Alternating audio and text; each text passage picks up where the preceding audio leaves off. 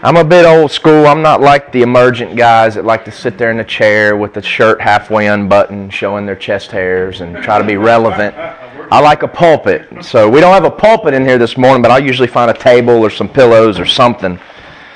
And uh, usually stand when I preach on the street corner, so I like to stand. Um, y'all just find wherever. You don't even have to be looking at me. You're probably better off if you don't look at me and just look at the Bible.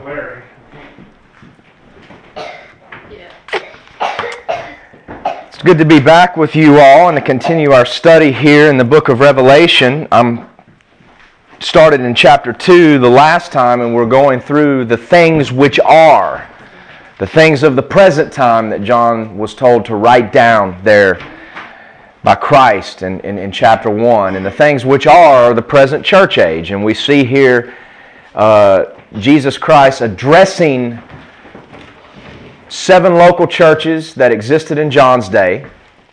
These churches were reflective, obviously, of the types of churches that exist at all places and all times in the church age, and they are a foreview of how the church age plays out from Pentecost until the day that Christ raptures his church and then turns again to fulfill the promises, the earthly promises made to Israel.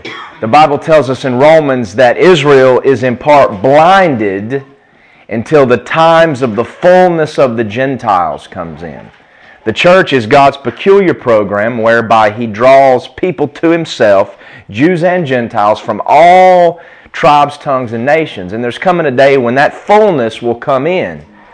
And at that point, God will turn again to Israel, and Israel living in that day and time on the earth, that whole nation is going to wake up. They're going to be driven to a place where they have no other option but to fall upon Christ as Messiah. Okay, the tribulation period, this period where God pours his wrath out upon the world, we'll talk more about it as the book unfolds has two purposes. One of them is to judge the wicked, to judge the world, and set things up for Christ's kingdom. And the other purpose is to chastise Israel and bring them to their utter end, the time of Jacob's trouble, as it's called in the Old Testament, so that they will wake up and see Jesus as Messiah. Now, oftentimes, God, when dealing with His people, uses chastisement, uses persecution, uses discipline to bring people to Himself. And we like to question, well, why would the godly suffer? We, we understand why the unrighteous and the wicked should suffer, but why would the godly and the righteous suffer? And part of that question is answered here today in the church we're looking at, the church at Smyrna. So we talked about Ephesus last time. Ephesus was the church that had lost its zeal, it had left its first love. And I talked about how that was a dangerous crossroads for a church on the path to apostasy. You know, there's that zeal that comes with uh, an initial following the Lord, an initial commitment to Him. But when that zeal cools, if the church doesn't repent and go back to its first love, it's easy to tumble down a path that leads to apostasy. You know, once the zeal is cooled and there's no repentance, then the world creeps in.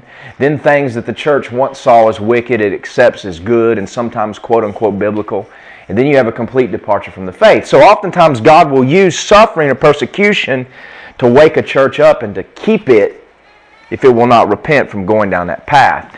And when we read these messages to the churches, we kind of see how God deals with his people. And it mirrors the way God dealt with Israel in the Old Testament. If you look at the book of Judges, when Israel was brought into the land and they served the Lord under Joshua, when, all, when Joshua and all the elders that outlived him passed away, the zeal and the ardor with which Israel served God began to cool. They didn't repent and they turned to apostasy. What did God do?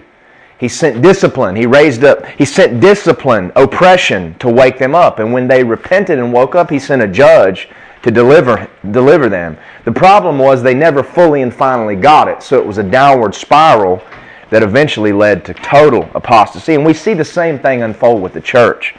But God is always consistent in his dealings.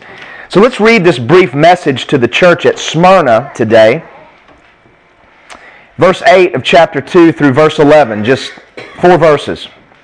And unto the angel of the church in Smyrna write, These things saith the first and the last, which was dead and is alive.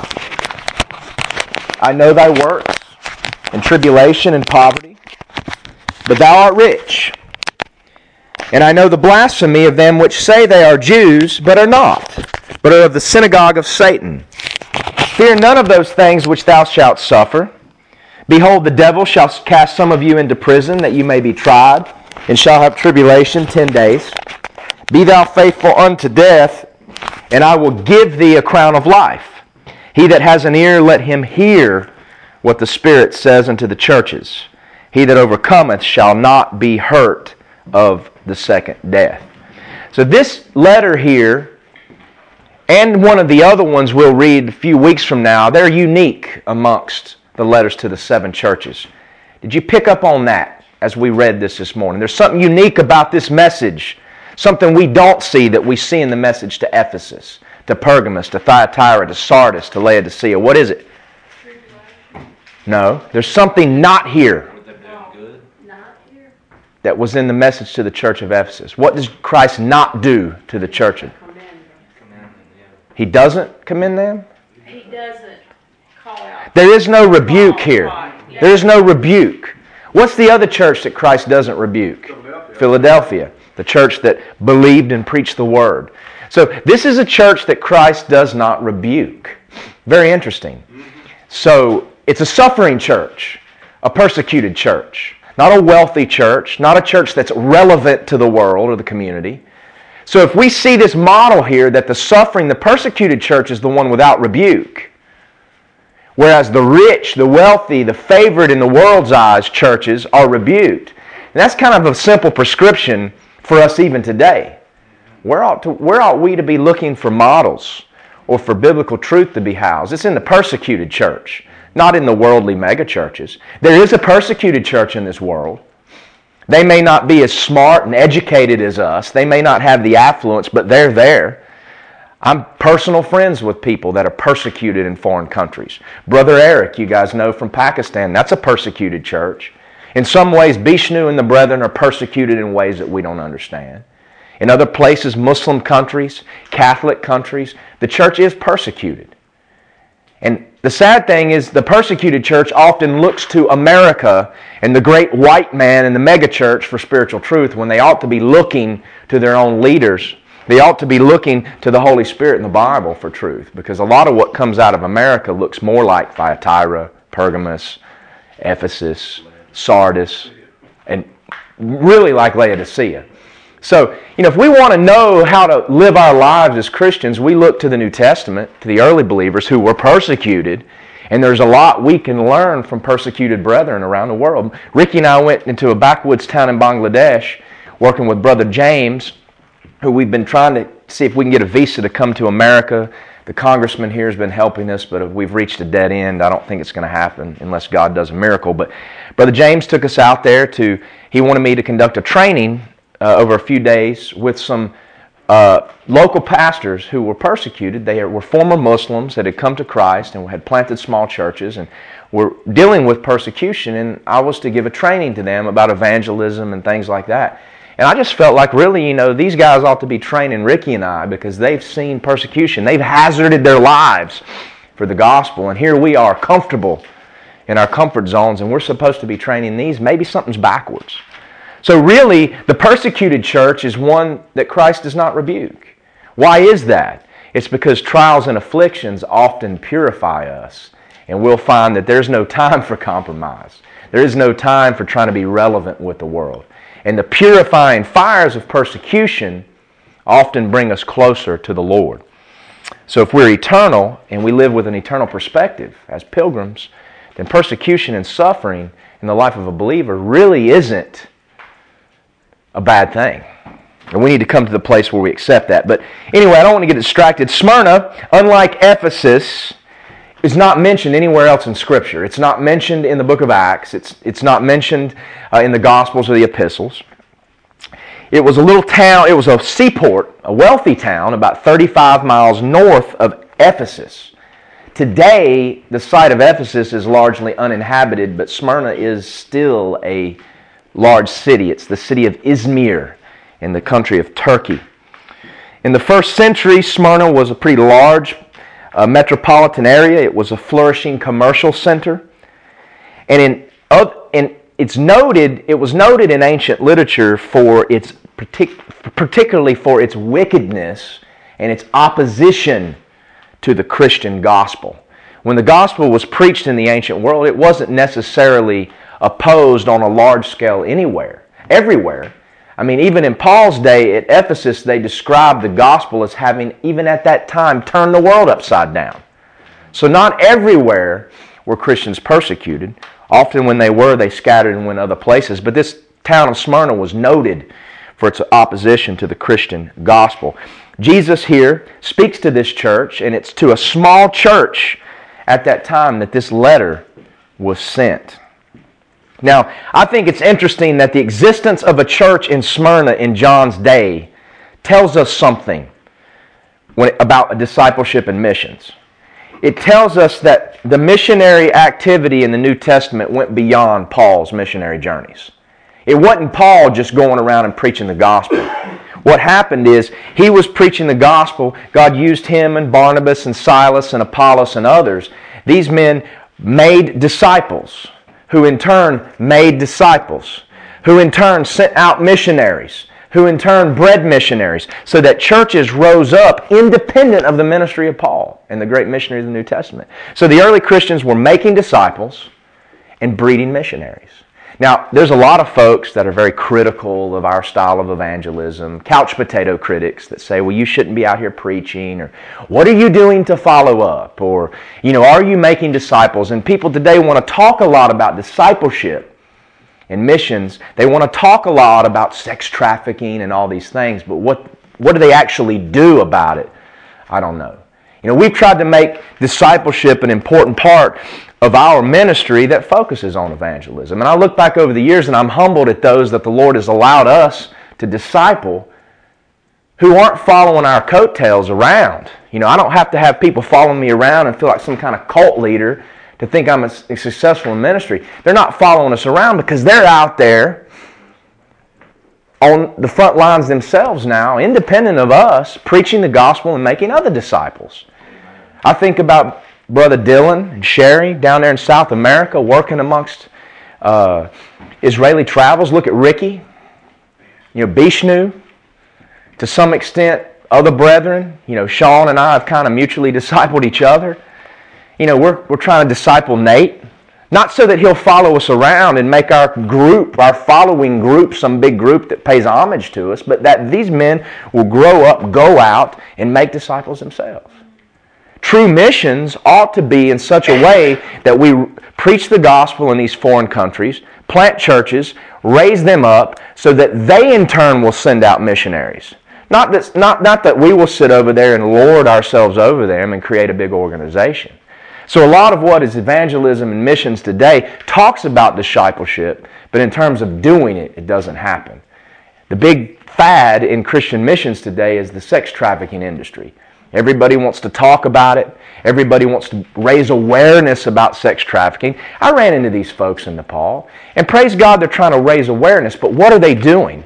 I actually went to someone one time and I wanted information on where are these centers of this sex trafficking in Nepal. Because we wanted to go there where these parents sell their daughters into slavery. And we wanted to lift our voices in those streets and preach hell, fire, and brimstone to those wicked people and call them to repentance. And hopefully, in doing so, turn them away from this horrid practice. I couldn't even get the information from the people.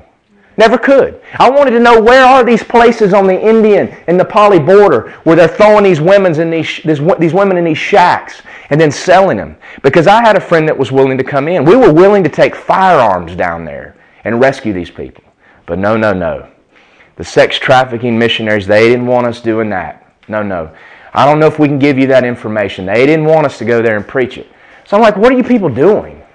Raising awareness so you can get money and have a little cause and everybody can think you're so great while you're not even putting your life at risk. So that's what missions and discipleship has become a lot today. People talk about it but don't do it. But we know they were doing it in the New Testament, and that's why that, this church at Smyrna even existed. Because disciples made disciples, and missionaries bred missionaries. And you can't do any of that without the preaching of the gospel. That's the problem with missions and discipleship today. They want to have it without that foundation of bold evangelism. So I think that's an interesting side note here. Smyrna, contained within that word, is the old Greek word for myrrh. You know, myrrh was one of the gifts that the wise men brought to Christ. Anybody know what myrrh was used for primarily? It was used to embalm dead bodies, you know. It was used in burial. It was a sweet fragrance to cover up that smell of the decaying human flesh. Sometimes these ancient funerals would last for days. They didn't just have a little service and throw something in the ground. It went on for days. And so the myrrh was to cover up that smell of decaying flesh. It can also mean bitter.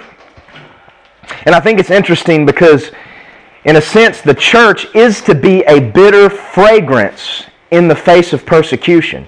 Persecution and suffering is like that decaying flesh. But the church is to be like that myrrh that covers the persecution, that hides it, and puts on a face of rejoicing. And historically, if you look back over church history, the church seems to have been the purest and most fragrant during times of persecution and suffering. The Chinese Christians understand this. They're persecuted. I met a Chinese house church pastor years ago who was under house arrest. They would cram about 150 people in a room each week that was probably not much bigger than that room right there. And he was under house arrest. And he said that they would often pray for the American church that we would be able to taste the purifying fires of persecution that they had because they knew it would draw us closer to the Lord. Some people, how dare you pray that? But he had an understanding that we often miss because we've not suffered persecution. There's that old adage the blood of the martyrs is the seed of the church. Okay? The church, the early church spread because of persecution. And Smyrna was an example of it. Now it says here in verse 8 the angel of the church of Smyrna write, These things saith the first and the last, which was dead and is alive. Here we have another description of Christ that points back to chapter 1, the vision that John had. So to each of these churches, one aspect of that description is highlighted to speak to that particular church. And so at Ephesus, we had uh, him that held the, the seven stars and walked amongst the candlesticks. Here we have uh, a reminder of what Christ said in chapter 1 I am the first and the last. Uh, I was he which is dead and is now alive. Smyrna was persecuted. The believers there were suffering. So, what does Christ do? He reminds them of his own suffering, his own death, but a suffering and death that brought ultimate victory in the resurrection. You see, Jesus is the first fruits of the resurrection. He suffered it says in Hebrews he learned obedience through his suffering, but he had victory in resurrection. So no matter what the world throws at us, there is victory, and that ought to propel us to endure. We're coming to days, my friends, we're just going to have to endure. We can't be fighting all these laws. I was talking to Michael Marcavage last week about how we're just tired. And you know, we just need to preach the gospel and come what may. Constitution doesn't matter anymore. The courts are doing whatever they want. The police do whatever they want. All we can do is endure. Come what may. I heard another radio talk show host this week talk about how we just have to stop obeying these unjust laws that contradict God. Just refuse to do it. Come what may. Endure. Because as Christ suffered and had victory, so will we.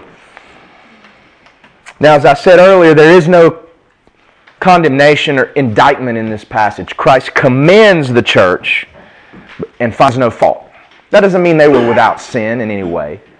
But as a church body, their testimony in suffering was one that elicited no fault. So there was a commendation here. He commends them for their faithfulness in times of trial and tribulation. I mean, that's really that's all I need to say this morning. They were faithful in times of trial and tribulation. That begs the question are we faithful? And I have to preach to myself because sometimes things that seem like a huge deal to me are really nothing. I was confronted with something on the road uh, that hit me blindsided, totally unexpectedly, a couple weeks ago. I'm not at liberty to talk about it involving our ministry. And it just seemed like a horrendous thing in that moment. I sat up all night, was on the phone the next day. About two weeks later, it doesn't seem like that big of a deal because the ministry is the ministry regardless of what the federal government says, regardless of what the world says. It's not that big of a deal when you have an eternal perspective. Verse 9 I know thy works and tribulation and poverty, but thou art rich. Christ knows what they're suffering. He knows their works in spite of their suffering. He knows the trials, and he knows their poverty. Now, the interesting thing about this word poverty, it's not the normal Greek word for just poor, you know, in terms of the poor segments of society. In the original language, it means abject. It means extremely poor. It has that connotation of being robbed. These weren't believers who were just poor people that grew up in the slums. They were those that had been robbed of their goods in the process of persecution and affliction. So they'd been made poor because of persecution. Christ knew this. It's the same word that's used in James chapter 2 when talks about uh, uh, those that are despised and made poor. Somebody read James 2 5 and 6. Hearken, my beloved brethren, hath not God chosen the poor of this world rich in faith and heirs of the kingdom which he hath promised to them that love him? But ye have despised the poor. Do not rich men oppress you and draw you before the judgment seats? That's the same word that means abject poverty, that gives a connotation of having been robbed of riches. So God uses the persecuted the poor, the robbed in the eyes of the world to confound the rich. But, but, but we, we as the church, we despise those people.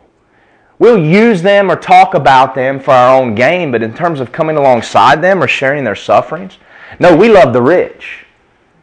We cater to those things. Something's wrong. You know, sometimes the persecuted poor are despised not only by the world, but by the church as well. There are groups of people that are poor in the sense of having their reputations, uh, the respect they understand in society, even their worldly goods robbed because of their ministries. I think of street preachers, despised not only by the world, but by the very church who should be supporting the preaching of the gospel. Paul describes himself in these same terms. 2 Corinthians 6:10. Somebody read that. You know, we think of Paul the great missionary, the great apostle. Paul was despised in his day by many who called themselves followers of Christ. 2 Corinthians 6:10 As sorrowful yet always rejoicing, as poor yet making many rich, as having nothing and yet possessing all things. That's Paul describing himself. He wasn't some TV preacher traveling around in a golden chariot. He talked in one place about how he thought that the Lord had ordained the apostles to be last, like the offscouring of all flesh he rebuked the Corinthian church. You know, they were in a place of influence as a result of God having used Paul, who was hated. So Paul describes himself of being robbed, and we can read his life story, we can hear about his infirmities and understand that. That's a privileged place to be. Christ says here, I know your works, tribulation, and poverty, but thou art rich. You're rich. So Christ, the world says you're poor, you're robbed, you're nothing. Christ says you're rich. Now go over to the message to the church at Laodicea. In the eyes of the world, they had need of nothing. They were wealthy, rich, influential, powerful. But Christ said, You are poor, miserable, blind, and naked. So, what the world calls poor and despised in terms of the church, Christ calls rich. And what the world sees as influential and respected and intriguing, God calls miserable, poor, blind, and naked. Friends, that ought to give us the answer about a lot of this stuff that peddles itself as Christianity in this country. That ought to shed a lot of light on the megachurch movement in the United States. You know, there was an article recently in the news. It was kind of disappointing to me where Tim Tebow was scheduled to speak at this huge megachurch in, in uh, uh, Dallas. I think it was on Valentine's Day or around that time or something. He was going to share his testimony. And this church praise God, has, has been known for taking a stand against some of the evils in our society. I mean, the pastor's been very clear that homosexuality is a sin, that abortion is a stain on this country, that uh, Islam is oppresses women and that it's satanic and deceitful, that Mormons are not Christians, things that we agree with, and things that I'm, I, I'm refreshed to see people say. Well, at the last minute, Tebow decided to cancel his appearance there because of the controversy. It's amazing that calling homosexuality a sin has become such a controversy. And he decided he didn't want to speak there because he didn't want to create any controversy in his professional or personal life right now. And it really disappointed me in him. Um, I think it's just, I wish sometimes that these people that claim the name of Christ, that get into the spotlight, I just wish sometimes they would, you know, they would be consistent. You know, so many of them aren't when they get in the spotlight. But, you know, my issue with that church wouldn't have been the doctrinal problem. I probably wouldn't have gone and sp- spoke there just simply by looking at their budget. You know, I don't know, you know, millions of dollars for some church building they just built and millions of dollars for these programs and all of this affluence. That's what would have kept me from going over there because I think it reflects so much of what's wrong. It's easy to say those bold things when you're behind a pulpit and in a church building that costs all this money, surrounded by a huge congregation that sucks up everything you say. It's easy to be bold. I used to think some of these guys who preached from the pulpit and sounded so bold were these great preachers, but they would never stand on a street corner. When it came to the public, or when it came to the news media, or when it came to the lost, they, they uh, kind of watered down what they said so as not to be offensive. So that would have been my reason for not going there. Unfortunately, Tebow's, I think, was because he didn't want to uh, be associated with those biblical positions. But anyway, that's a side note. What Christ sees as rich is not what the world sees as rich. And it's often not what the church sees as successful. You know, Rick Warren says proof that what he teaches is true is that his church has grown. Well, that's not the standard Christ uses. Christ looks at a poor, persecuted church here and calls them rich. Rick Warren looks a lot, like Laodicea. That's not Christ giving him that church growth. Sometimes growth comes from the devil. Church growth isn't a physical thing, it's a spiritual thing that results in multiplication and the gospel being preached. So, so uh, Rick, the darling of Southern Baptist churches, has it wrong. And shame on those that refuse to see the clear uh, uh, uh teaching on that here in the Bible. Okay. You are rich. And then it says, I know the blasphemy of them which say they are Jews and are not, but are of the synagogue of Satan. Somebody read Romans 9 6 through 8.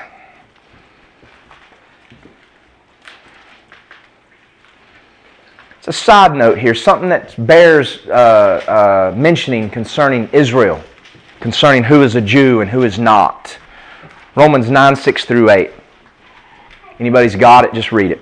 Not as though the word of God has taken in effect, for they are all Israel, which are of Israel, neither because they are the seed of Abraham are they all children, but in Isaac shall our seed be called. Through Abraham. Yes. This, that is, that is they which are the children of the flesh. These are not the children of God. The children of the promise are counted for the seed. Okay? Here we have a reference to those which say they are Jews but are not. The Jews were instrumental in this persecution here against the people in Smyrna. And probably at that time, the church was made up mostly of Jews. And so you probably had a case of Jews persecuting Jews. Okay? Here in Romans 9, we see that there is a natural, a natural Israel, an ethnic Israel, and a spiritual Israel. Okay? Those that are Jews are those that aren't necess- are not those that are, you know, true Jews are not necessarily Jews because they're ethnic, but because they are part of a remnant. And so when you look at the history of Israel, throughout the Bible, you see that you always had a national and ethnic people, which are descendant from Abraham. But within that ethnic people, there was a remnant, a spiritual Israel that understood and looked toward the coming of Messiah, understood that righteousness was not by the law, but by faith. Sometimes that remnant was not apparent because what God saw as a remnant uh, at that time seemed to be apostatizing, but God sees all things at one time and saw the rise of that remnant that would come later. But there was, there's always been a spiritual remnant within national Israel. In Elijah's time, there were 7,000 that had not bowed their knee to Baal. In Isaiah's time, he describes the remnant as very small. During the Babylonian captivities, you had Jews like Ezekiel, Daniel, Shadrach, Meshach, Abednego, Esther, Mordecai, people like these who were the remnant. They didn't go to Babylon and settle down in the world and turn to idols. You had a remnant that returned under the ministry to the land under the ministries of Zerubbabel and Ezra and Nehemiah. When Christ was born, you had a remnant, John the Baptist, Simeon and Anna in the temple, Mary and Joseph, Zacharias, Elizabeth. You had those, it says there in Luke, that looked for redemption in Jerusalem. In the church age, you have a remnant, those that believe on Jesus Christ, the believing Jews. And during the tribulation period, there'll be a remnant. That, those 144,000 witnesses that Christ seals who go out and preach the gospel to the ends of the earth, and those Jews that will believe their preaching. So you have Jews that are ethnic only, ethnic only, and then you have those that are ethnic, the ethnic and spiritual seed of Abraham. So what you had here is Jews, ethnic Jews, persecuting the church and Jesus says, well, they say they're Jews because they're ethnic, but they're really not. Because what is a true Jew? A true Jew is one that is elected by God as opposed to being blinded. Somebody read Revelation, I mean Romans 11, 25 through 29.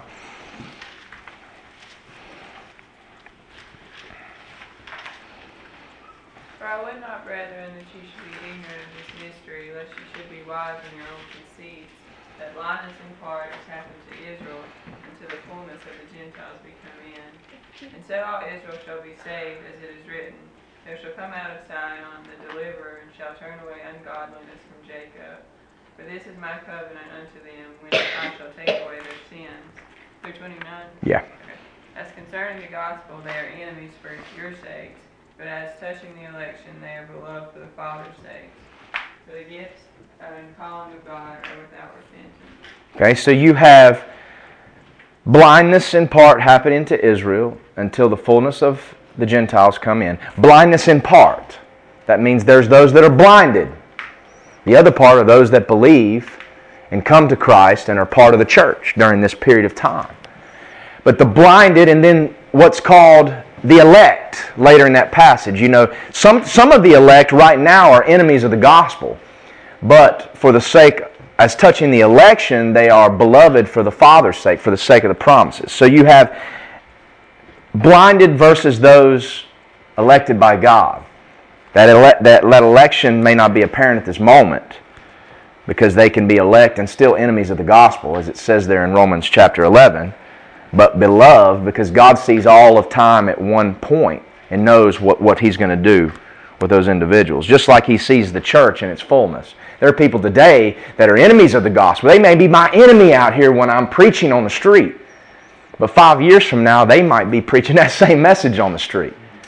Because God calls people to Himself. And so we need to remember that when we're sharing the gospel with the lost. That we may be talking to people who are going to hate our guts and persecute us today, but 10 years from now, they're going to turn around and be doing the same thing we are. Paul the Apostle is an example of that. In fact, his conversion on the road to Damascus is a type of the national conversion that will one day waken up Israel. The Bible says that the fullness of the Gentiles shall come in, the end of the church age, the rapture, and then at that point in time, at some point in time in future history, the entire nation of Israel living at that day is going to wake up and be saved. That doesn't mean that every Jew who is born a Jew is saved. It doesn't say that at all. It's talking about the nation of Israel living at that time. And so no man is saved just by being born ethnically a Jew. But God sees all of history at one time, and He's always had a remnant here. And so you have these Jews said they were Jews, but they really weren't from God's perspective, and they were persecuting the church. You've got ethnic Jews, and then you've got those that are ethnic and spiritual. That means they're elected by God. You know, you've got Jews that are circumcised in the flesh only, but a true Jew is one circumcised in the heart. Somebody read Romans 2 28 and 29.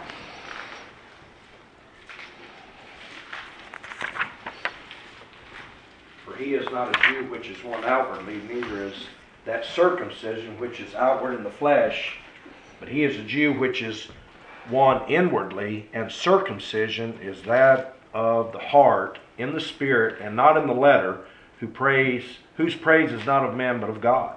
Okay? Paul here is saying that a true Jew is not one that's just circumcised in the flesh, but in the heart. Now, what Paul is not saying is that a believing Gentile is a Jew. That's not what he's saying here.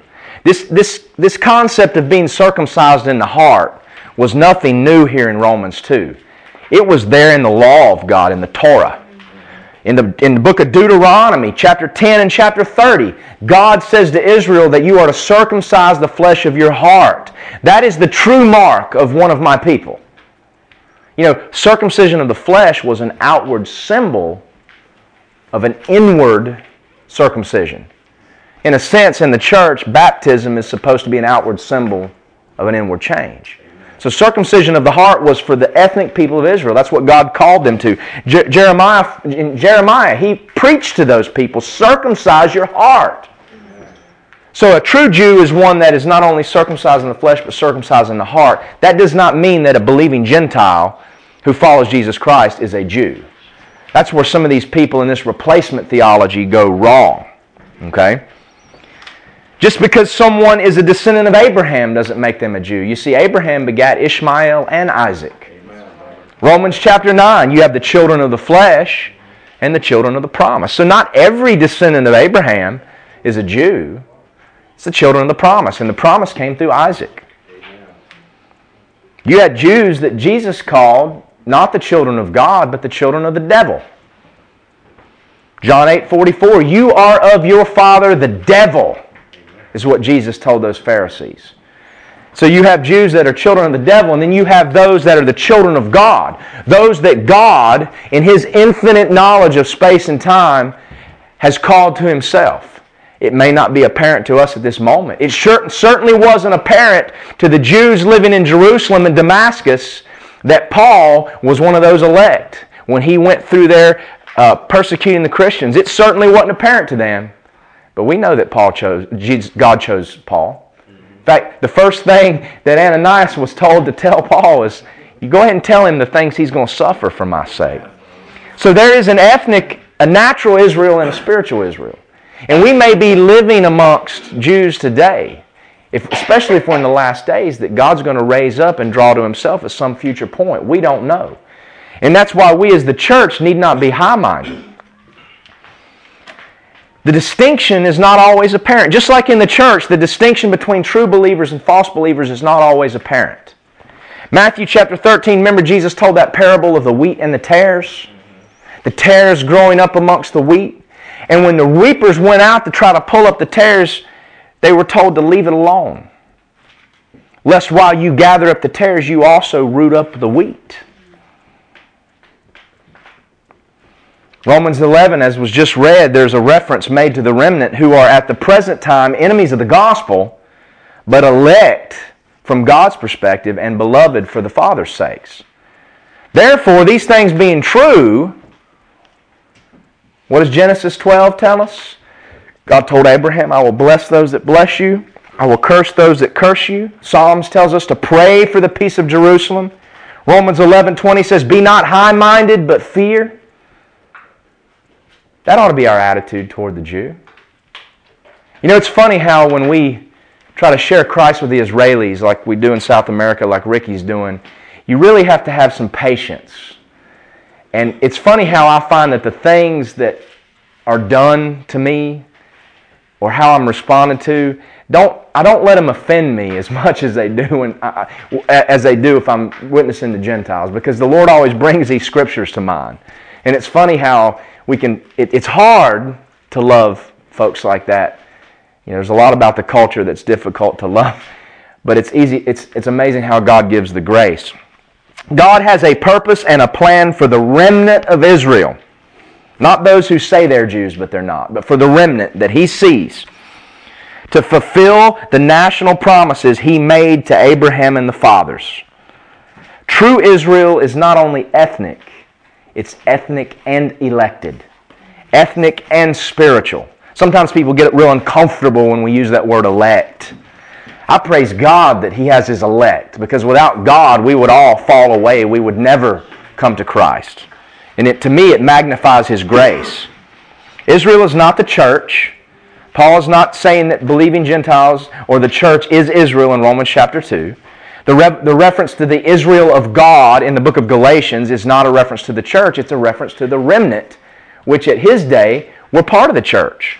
Paul said, Am I, am I not a Jew? I'm a Hebrew, I'm an Israelite. And God saved me, so He has a remnant.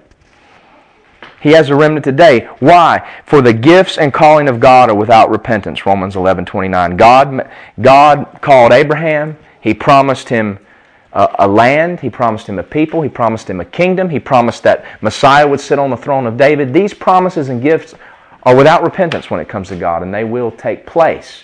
So we ought to love the Jew. We ought to seek to share Christ with the Jew. We ought to pray for the Jew. When the Jew is persecuted, we ought to put our life at risk to protect him because the gospel is to the Jew first and also to the Greek. Not that the Jews are, uh, are saved any different, but they're a people that God chose, and in his relationship with that nation, he would demonstrate his character to the whole world. And it's sort of the same with the church. The church is a special program in God's plan. The Jew is the, the, the, Jewish nation is the wicked, adulterous wife of Jehovah. The church is the virgin bride. They can't be one and the same. God has a plan and a purpose for each so that He is glorified. The chief end of all things is not the redemption of man. It's not man centered, it's the glory of God. It's the glory of God. Now, the chief interest of the Jew- Jewish remnant is not the past it's not even the present, it's the future. It's prophetic. During the tribulation, if you study the prophecies of Daniel and some of the things we see here in Revelation, you'll see that during that tribulation period, which is called the time of Jacob's trouble, Daniel's 70th week, there is a remnant of Israel that will turn to Jesus as Messiah and they will become his witnesses after the removal of the church from the earth. And you see this later on in Revelation 7.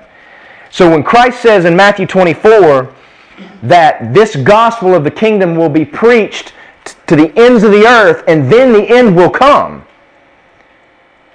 Yes, the church is part of that. You know, we're taking, you know, the Lord's allowed the gospel through the church to go to far corners of the globe, but the fulfillment of that will actually be in the tribulation period when Israel, the witnesses of Israel, complete the work begun by the church. So, this idea that we got to go out and witness and we got to go to all these people groups and maybe the last person will get saved tomorrow and Jesus will come back. That's taking that scripture out of context. You know, God's got a plan and purpose for the going forth of the gospel the kingdom in the tribulation period, just like He does now. And He'll use His Jewish remnant, those witnesses, to do it. And they'll pay for it with their lives. Some of the remnant will be martyred, some will be spared to enter the millennial kingdom. But as a whole, the remnant will be preserved in judgment. Tribulation serves to punish the wicked and to wake up the Jew. There's a lot of typology in the Old Testament where we have the lives of people put there as a type of what God plans and purposes for the ages. You know, Bible tells us that the Old Testament was given in Romans. It talks about this as an example to us that we might learn how to live and learn about God and who God is. If you look back on when God last judged the entire world with the flood, you had two types. You had Enoch, who walked with God and was not. He was translated before the flood came. And then you had Noah, who was perfect in his generations, a righteous man, who God preserved through that time of judgment. It's interesting. Enoch, in my opinion, is a type of the church taken out before judgment. Noah is a type of Israel, preserved in judgment. God's consistent, He does things consistently.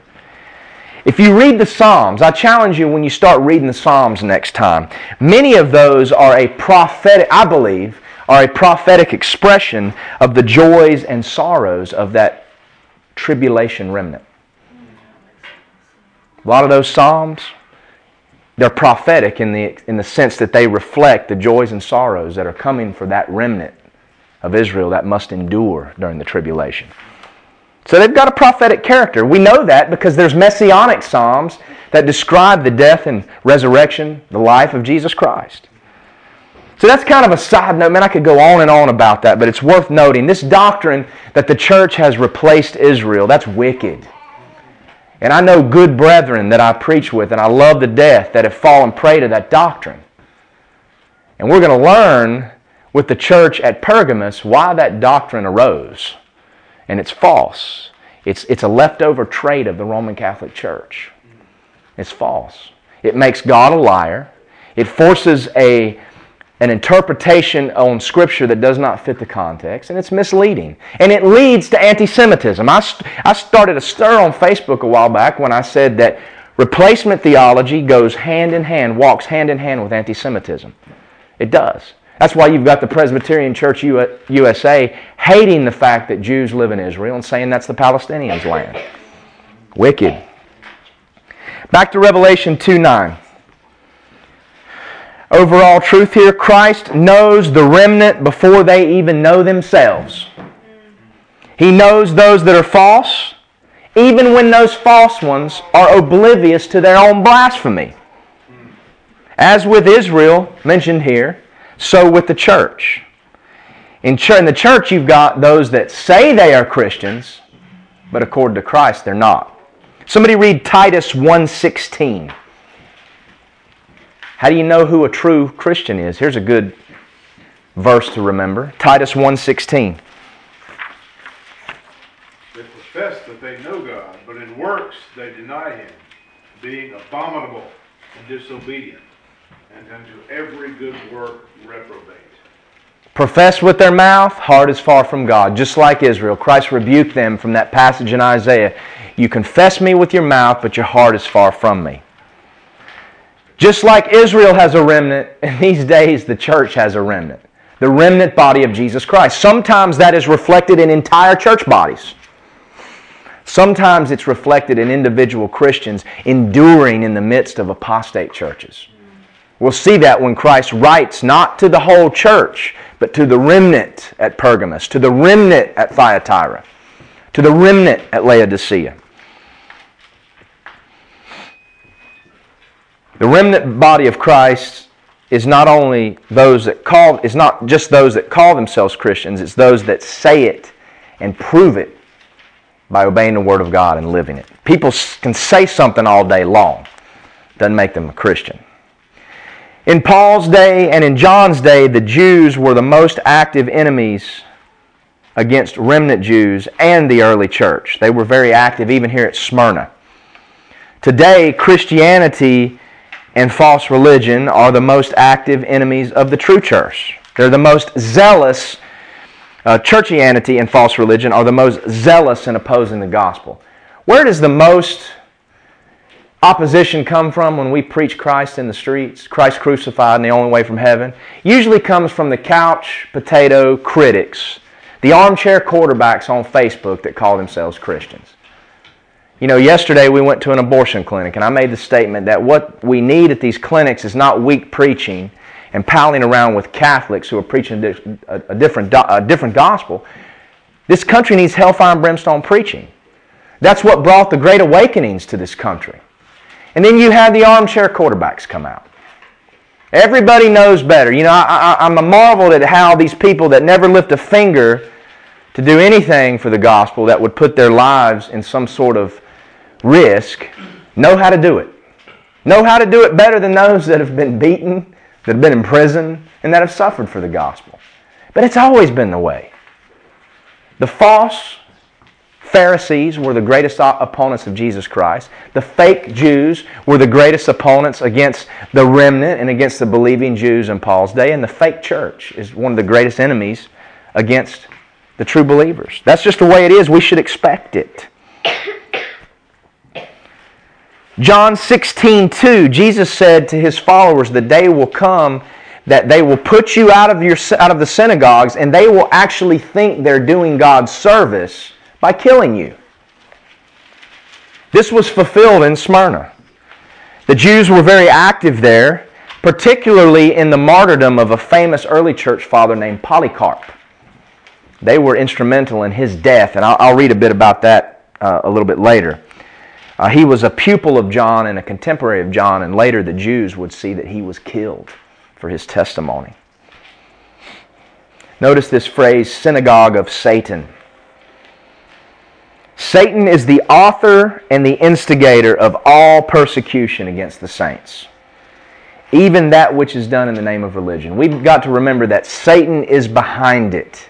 He is the author. Much of what calls itself the church today is Satan. It is the synagogue of Satan. It's the church of Satan.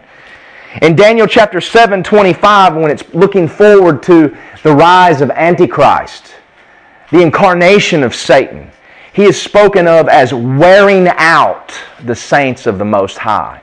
That's what Satan exists to do, to wear us out. He can't take away our eternal destiny. He can't take away our salvation, but he can wear us out so that we'll be ineffective. And we'll sit still, so that we'll turn upon each other and devour one another.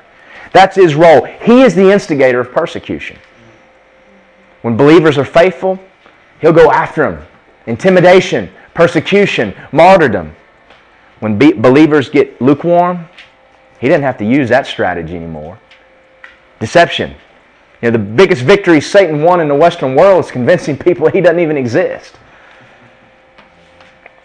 We see that with the church at Pergamos. He hates, Satan not only hates the true Israel, he's going to try to destroy him, he hates the true church. He's the instigator of persecution. We need to recognize our enemy. Even when it comes from people who claim to be Christians or we thought were friends, recognize it's not them per se, it's Satan. He's the author. Notice the strong words that Jesus uses here of those that claim to be something they're not blasphemy, Satan. I mean, man, we want to make excuses for every false teacher today. And, you know, you got to be like Jesus. Well, Jesus uses strong words. He calls what they're doing blasphemy. When are people going to stand up and call the emergent church what it is? Blasphemy, wicked, filthy, disgusting from the pits of hell. When are people going to wake up and call half of these TV preachers out here prophets of Satan, false prophets? When are they going to wake up and call those that say, I'm a Christian, but the Bible is just written by men, deceived? Yes. Paul used strong words. he used real strong words, buzzwords. Yeah. Jesus used strong words. So the next time they tell you you need to be like, more like Jesus, why don't we point to this and say, well, this is the kind of language Jesus used. He told the Jews in John 8, you're of your, you're of your father, the devil. Christ calls it as he sees it. And we ought to be the same. Now, I, I kind of got off, when I was studying last night for this message, I kind of got off on a sidetrack. Here, these religious Jews are being called the synagogue of Satan. And I was thinking about how those that persecute the church, a lot of what calls itself Christianity today, you know, would Christ call it the synagogue of Satan? And so I just kind of got off on a rabbit trail and I looked up. I used to be fascinated with a man named Anton LaVey who had founded the Church of Satan. Not that I was interested in following that false religion, but we lived in San Francisco and where we used to have our house church, there was a plot of land nearby where that first church of Satan used to stand. And it was an empty plot. But I think they relocated and there was this weird black building somewhere in San Francisco that someone pointed out to me, which is where the church met. And a lot of people think of Satanism as worshiping Satan. Anton LaVey, who was the founder of Satanism and the author of the Satanic Bible, he would say, I don't worship Satan. We don't worship Satan himself. We're atheists. In fact, it's written on the Church of Satan's website even now in their creeds. We're atheists. We're atheists that have understood the nature of man and have become atheists. So we're not even atheists. We deny God. We love man's beastly nature, and we're all about ourselves. The central theme of the Church of Satan is do, I think it was Aleister Crowley that said this, do what thou wilt. Do whatever you want to do. So, Satanists are atheists that have become atheists. And I started thinking about much of what the church is today.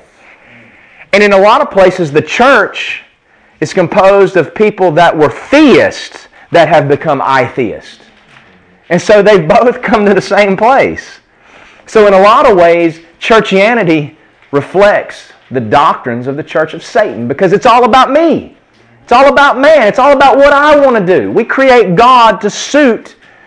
Satanism says, there is no God, I'll do whatever I want. Churchianity says there's a God and we're going to fashion him to be like us so that we can do what we want. It's the same. The author, it's the same author. And in, in, that, in that sense, a lot of what peddles itself as the church today is Satanism.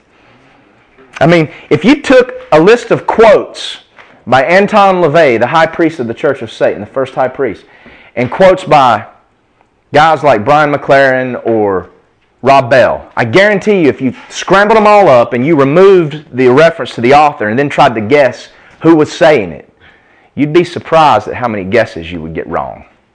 As I read through some of Anton LaVey's famous quotes last night, I was shocked. They sounded a lot like what's written in this half this garbage you can buy in the Christian bookstore today. So Christ calls it what it is. Satan is the persecutor. He is the author of apostasy and false doctrine. We need to recognize our enemy. Verse 10 Fear none of those things which you shall suffer. Behold, the devil shall cast some of you into prison that you may be tried, and you shall have tribulation ten days. Be thou faithful unto death, and I will give thee a crown of life. I'm not going to finish this this morning. I could probably go for another hour if I wasn't careful. I'm not even going to try to finish it. We're not on a schedule. But here we are introduced to a topic that has been, has been the subject of much debate, much misunderstanding, much frustration. And that is suffering in the life of faithful believers. In this verse, Christ not only Christ tells them that more suffering's coming. And we, we have a hard time wrapping our mind around that. Here we have a church that has no rebuke, that is commended by Christ, and yet he says there's more suffering coming. Why? Why is it that the good man dies and the bad man thrives. It's not difficult for us to understand why the ungodly shall suffer. We wonder why they don't. But why the righteous? Why this church at Smyrna? And I would say that the answer is not bound up in human emotion. It's not bound up in what we think should be. It's not even bound up in natural laws and philosophy. It's bound up in the sovereignty of God. Just like the subject of Jew, the Jewish remnant and the future of Israel, it's bound up in the sovereignty of God. The time of the rapture and Christ's second coming, it's bound up in the sovereignty of God. The apostasy of the church in the last days, it's bound up in the sovereignty of God. Why do believers suffer?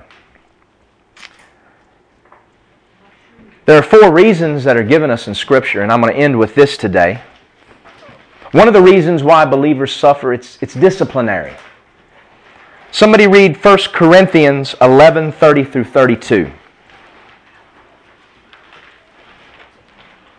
Sometimes suffering in the life of a follower of Christ is disciplinary.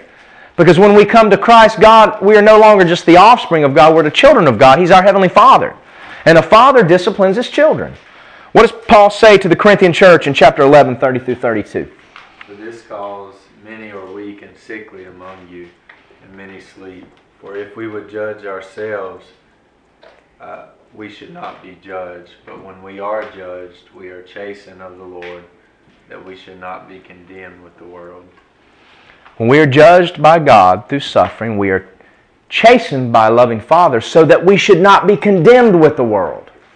These were followers of Christ. These were those that inherited eternal life. Some of them were sick. Some of them were dead because of the way they mocked the Lord's Supper and the things that were going on in the church. It wasn't because they lost their salvation. These things happen so that they wouldn't be condemned with the world. God disciplines His children. Sometimes that leads to death. Take them on home to eternity. In Hebrews chapter 12, it tells us that if we don't have chastisement in our lives from God, disciplinary suffering, then we're bastards. We're spiritual bastards. We're not even true followers of the Lord. We're false Christians. Revelations 3, in Revelation 3, when Christ writes to, to, to Laodicea, he says, As many as I love, I rebuke and chasten. So there's a disciplinary act of suffering. When we are suffering trial and tribulation in our lives and we ask why, the first question we should ask is God, are you chastising me? Show me any sin that's in my life that I might repent and be drawn to you. Suffering also happens to the believer for preventative reasons. Sometimes God, sometimes God allows things to happen to prevent us from going a certain direction. That might even be death. Sometimes God, in His mercy and in His love, allows death to come into the life of a believer to protect them from something. Now, we can't wrap our minds around that. Other things happen to protect us from things that are serious or to keep us from pride. Somebody read 2 Corinthians 12, verse 7. Paul speaks of preventative suffering in his own life, and he tells us why. 2 Corinthians 12, 7.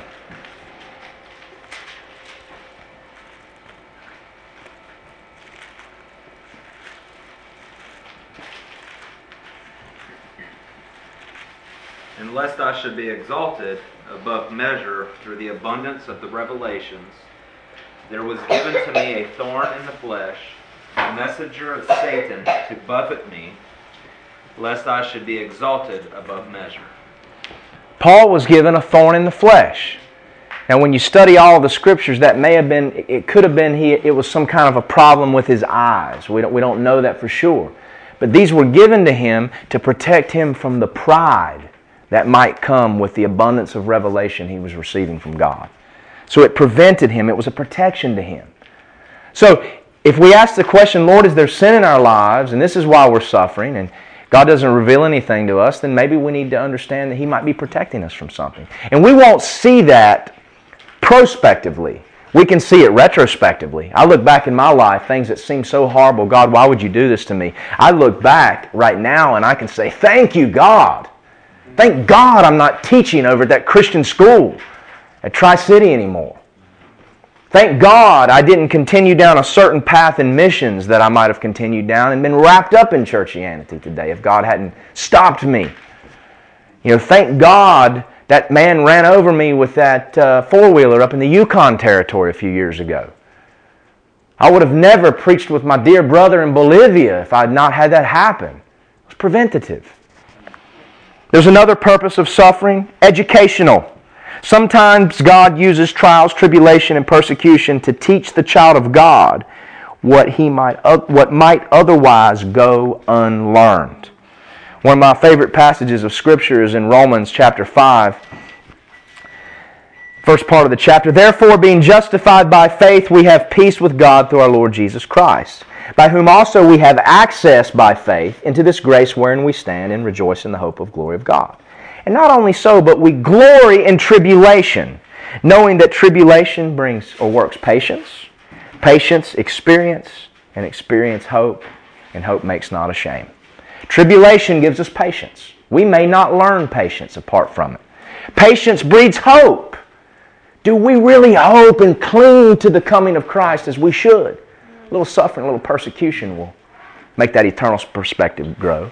Experience. Experience is what allows us to comfort others that are going through similar things. All of these things are bred through suffering that we may not learn them otherwise.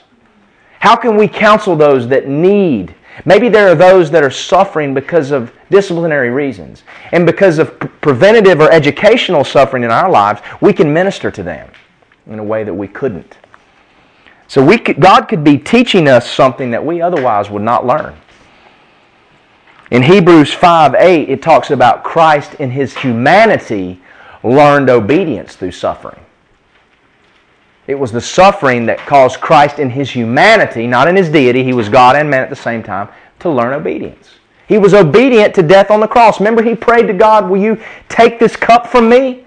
But not my will, but thine. Christ in his humanity asked God in the garden to take it away from him so he wouldn't have to go through with it.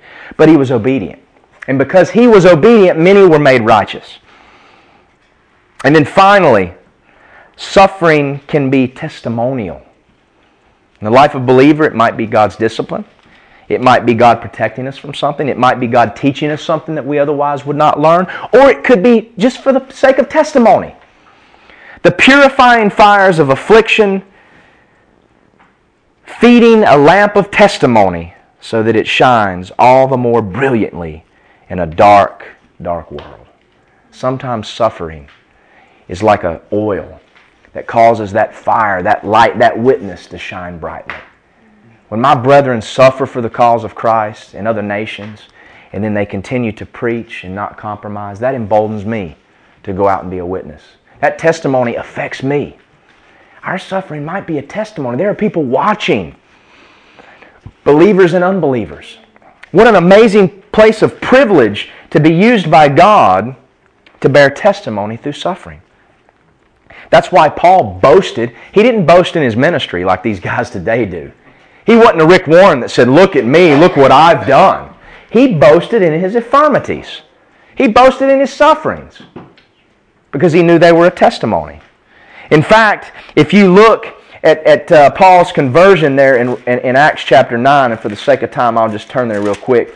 In Acts chapter 9, 5 and 6, I mean, I'm sorry, uh, 15 and 16,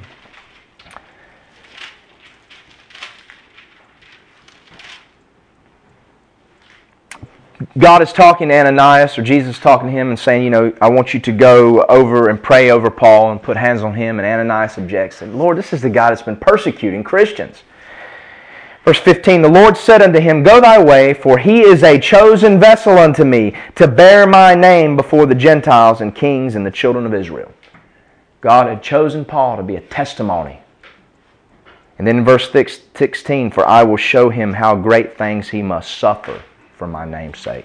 So the suffering here in Paul's life was bound up with the testimony that he would be through God's grace and mercy.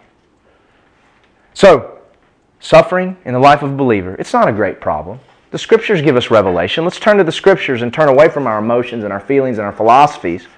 See what God has to say. It can be disciplinary, it can be preventative, it can be educational, it can be a testimony. Those are glorious things, not according to our emotions and our feelings, but according to truth. Read the Psalms, just as they are prophetic a lot of times in terms of the Jewish remnant in the tribulation. Notice how many times the psalmist starts out the psalm talking about how he feels. And he's distraught and he's discouraged. He's upset at God sometimes. And then, about halfway through the psalm, the, sign, the, the, the, the tone changes and it's about what he knows and believes to be true. So he goes from a place of discouragement to remembering the truth.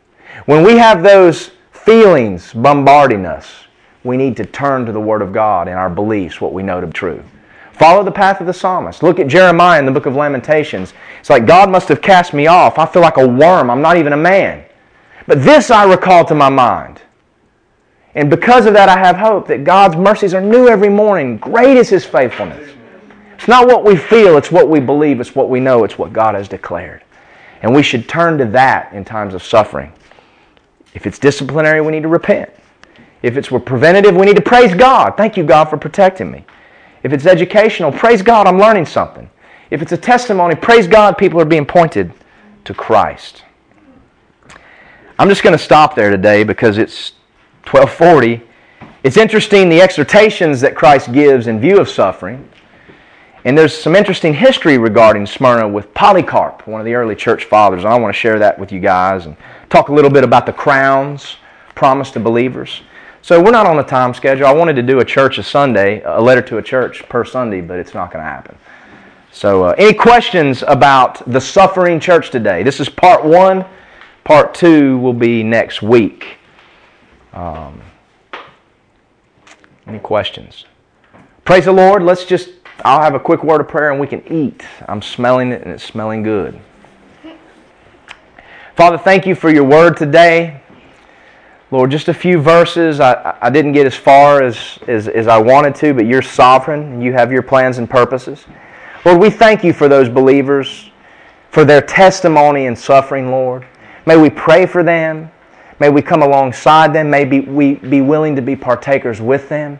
May we understand that sometimes suffering purifies us and protects us from compromise. Lord, may we embrace our role as the remnant body of Jesus Christ and never fall prey to the world. Lord, never fall prey to the false teaching. May we always look to your word for the answer. When the world tells us we should be angry at you when we suffer trial and tribulation, may we go to your word and see that you may be disciplining us or protecting us or teaching us or making us a testimony. Not to go on our feelings, but what we know to be true because it's revealed in the Word of God and proven by the claims of Christ and His resurrection from the dead. Lord, may we be like the church at Smyrna. Lord, without rebuke, but faithful in trial. Thank you, Lord, for the freedom to worship you and to read your word. May the food we're about to partake of give us strength and nutrients. Bring us back together again. Minister to those that are not among us today. In Jesus' precious name, amen. Amen.